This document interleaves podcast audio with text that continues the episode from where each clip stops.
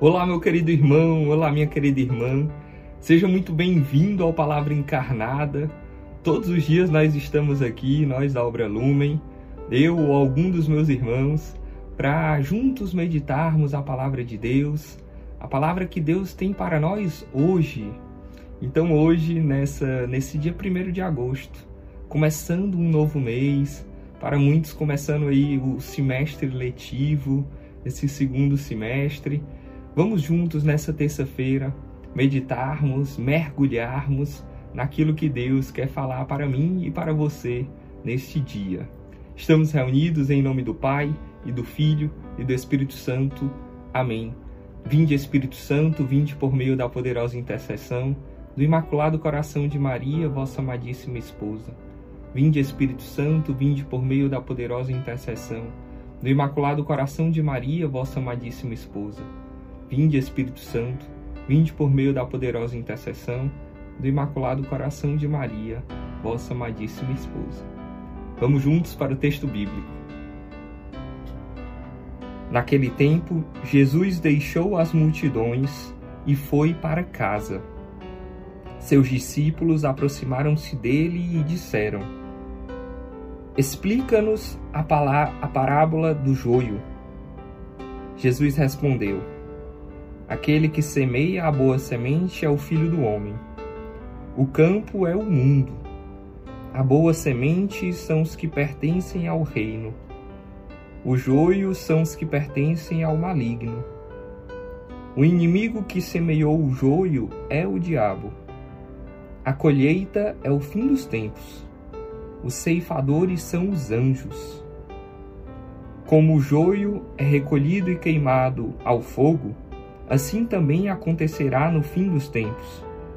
O Filho do Homem enviará os seus anjos, e eles retirarão do seu reino todos os que fazem os outros pecar, e os que praticam o mal. E depois os lançarão na fornalha de fogo. Ali haverá choro e ranger de dentes. Então os justos brilharão como o sol no reino de seu Pai. Quem tem ouvidos, ouça. Palavra da salvação, glória a vós, Senhor. Meus irmãos, nesse evangelho de hoje, narrado pelo evangelista Mateus, lá no capítulo 13, é, a gente vê Jesus ali falando por meio de parábolas já há algum tempo. Essa é uma das características de Jesus quando ele vai ensinar ele usa elementos que aquele povo daquela época eles tinham é, é, muita propriedade, eles viam ali no dia a dia. E Jesus ele ia dando exemplos muito concretos. Ontem no Palavra Encarnada do dia 31 de julho, a gente escutava a Gisele é, lendo e falando um pouquinho sobre algumas parábolas. E um pouco antes Jesus tinha falado sobre essa parábola aqui, parábola do joio e do trigo foi o Palavra Encarnada de um tempo atrás, é, do, do, de um domingo, do dia 23, em que o Edwin fazia essa reflexão. Então, é, aqui não tem a, a, parábola em si, mas tem a explicação. É muito legal a gente ver aqui Jesus ensinando. É, eu, particularmente, né, eu sou professor, e é muito bonito ver Jesus explicando, ver Jesus ensinando. É, Para mim, né, toca de uma maneira muito especial. Então, o texto bíblico de hoje, ele é muito claro. É Jesus, são as palavras de Jesus explicando a parábola. Então, eu vou retomar aqui um pouquinho, né, do que era essa parábola. Jesus ele contava, né, que um homem, ele veio semear e ele semeou uma boa semente numa terra, né? Um homem veio semear uma boa semente numa terra. É, e era uma semente de trigo, né? O trigo que vai alimentar, que vai gerar o pão, é, tão, tão famoso e, e, Jesus ele fala tantas vezes ali do pão, no Pai Nosso ele vai citar o pão também. Então a boa semente, o trigo, ela é semeada, ela é plantada naquela terra. Mas durante a noite, no escondimento, no escondido, nas trevas ali, também é semeada a semente de joio. O joio também é semeado. É semeado por um inimigo daquele homem que semeou a boa semente. Então, é, os, os empregados, quando eles veem aquilo, né, um tempo depois, e eles veem que, peraí, uma boa semente foi semeada pelo dono da terra, mas aqui está crescendo também algo estranho, algo diferente. E aí eles vão perguntar para o dono, porque eles queriam logo arrancar, né? Mas o dono ele pede para ter paciência, ele pede para ter calma, que as duas vão crescer e aí no momento certo elas vão ser colhidas, elas vão ser ceifadas. Então Jesus aqui ele está dando nome a cada uma das coisas, né? Então ele fala claramente, é, aquele que semeia a boa semente é o Filho do Homem, ou seja, é ele mesmo. É o próprio Cristo que semeia a boa semente. Eu e você com a graça de Deus durante o nosso dia, durante as nossas semanas, durante esses nossos anos de vida, nós fazemos coisas boas. Nós agimos é, com, com uma, uma, boa intenção e com uma retidão, e tudo isso foi semeado por Deus no nosso coração.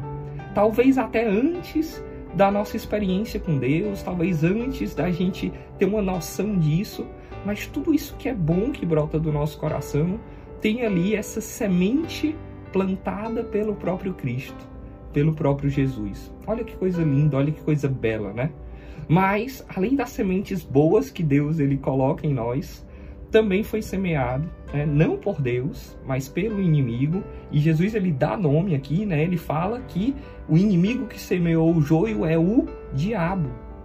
Então está muito claro que o mal também existe, que o diabo também existe. São as palavras do próprio Cristo aqui.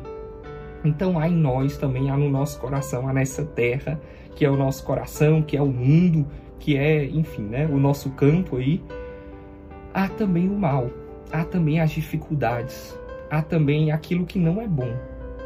E aí, é, Jesus ele vai dar nome a cada uma dessas coisas, fala do campo, né, fala dos ceifadores, dos anjos, já já vou falar um pouquinho sobre eles também. Então, é, essa boa semente, esse trigo, o trigo que alimenta, e é importante a gente lembrar que o próprio Jesus, ele é o grão de trigo por excelência, porque Jesus, né, assim como o grão de trigo, o, o grão ele precisa morrer para alimentar, e Jesus ele morre e morre na cruz, e, e, mas ele não para na morte, ele ressuscita.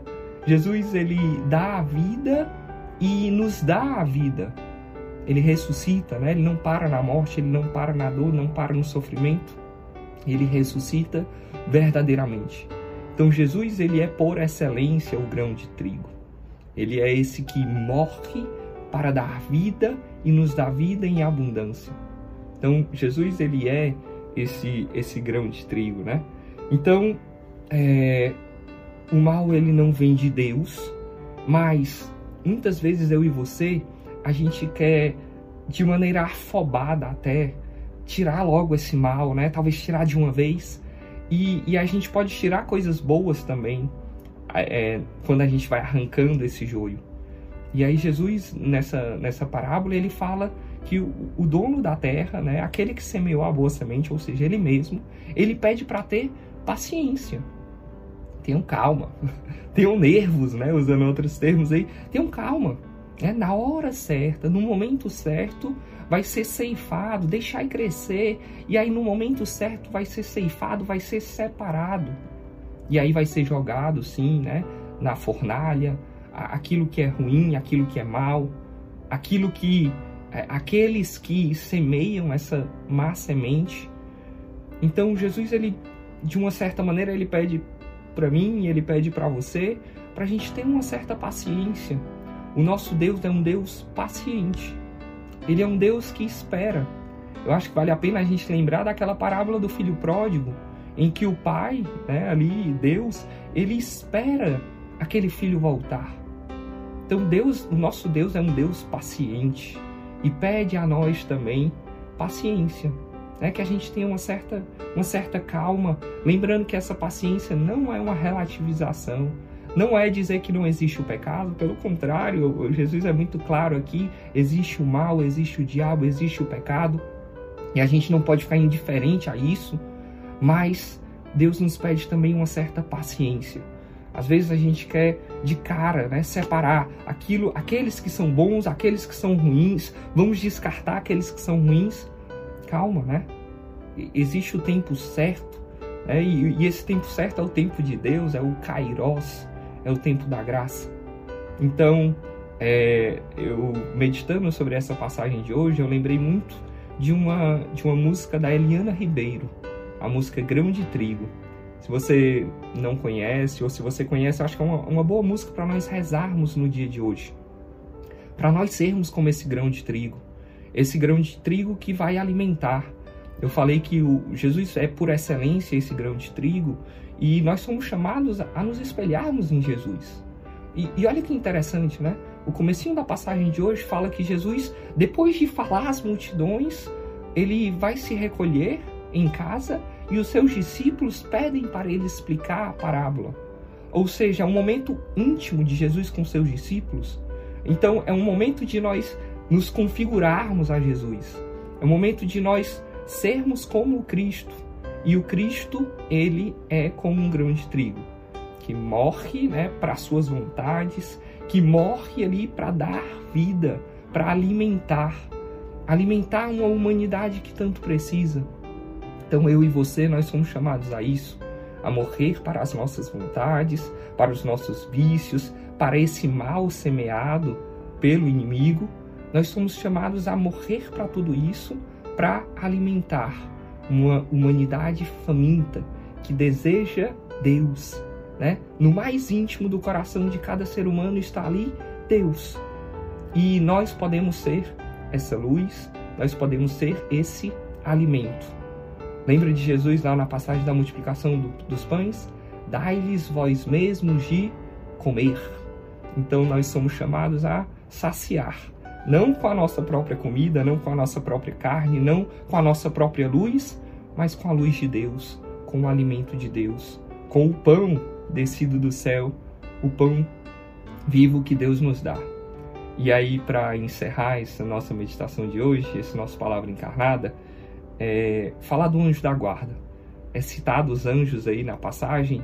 É, nesse mês de agosto, esse mês que a gente está começando, me vinha de propor para vocês. Né? Eu comentei aí que eu sou professor, vou colocar uma tarefa de casa, que é da gente rezar a oração do anjo da guarda, da gente rezar mais, da gente estreitar esses laços com o nosso amigo do céu, com o nosso anjo da guarda, aquele que Deus confiou a nós, né? confiou a cada um de nós um guarda é, coloquemos ali pedindo a intercessão, pedindo a ajuda do nosso amigo lá do céu, do nosso anjo da guarda. Então hoje e sempre que possível, rezemos a oração do anjo da guarda. Santo anjo do Senhor, meu zeloso guardador, se a ti confiou a piedade divina, sempre me rege, me guarde, me governe, me ilumine. Amém. Em nome do Pai, e do Filho, e do Espírito Santo. Amém. Deus abençoe, meus irmãos.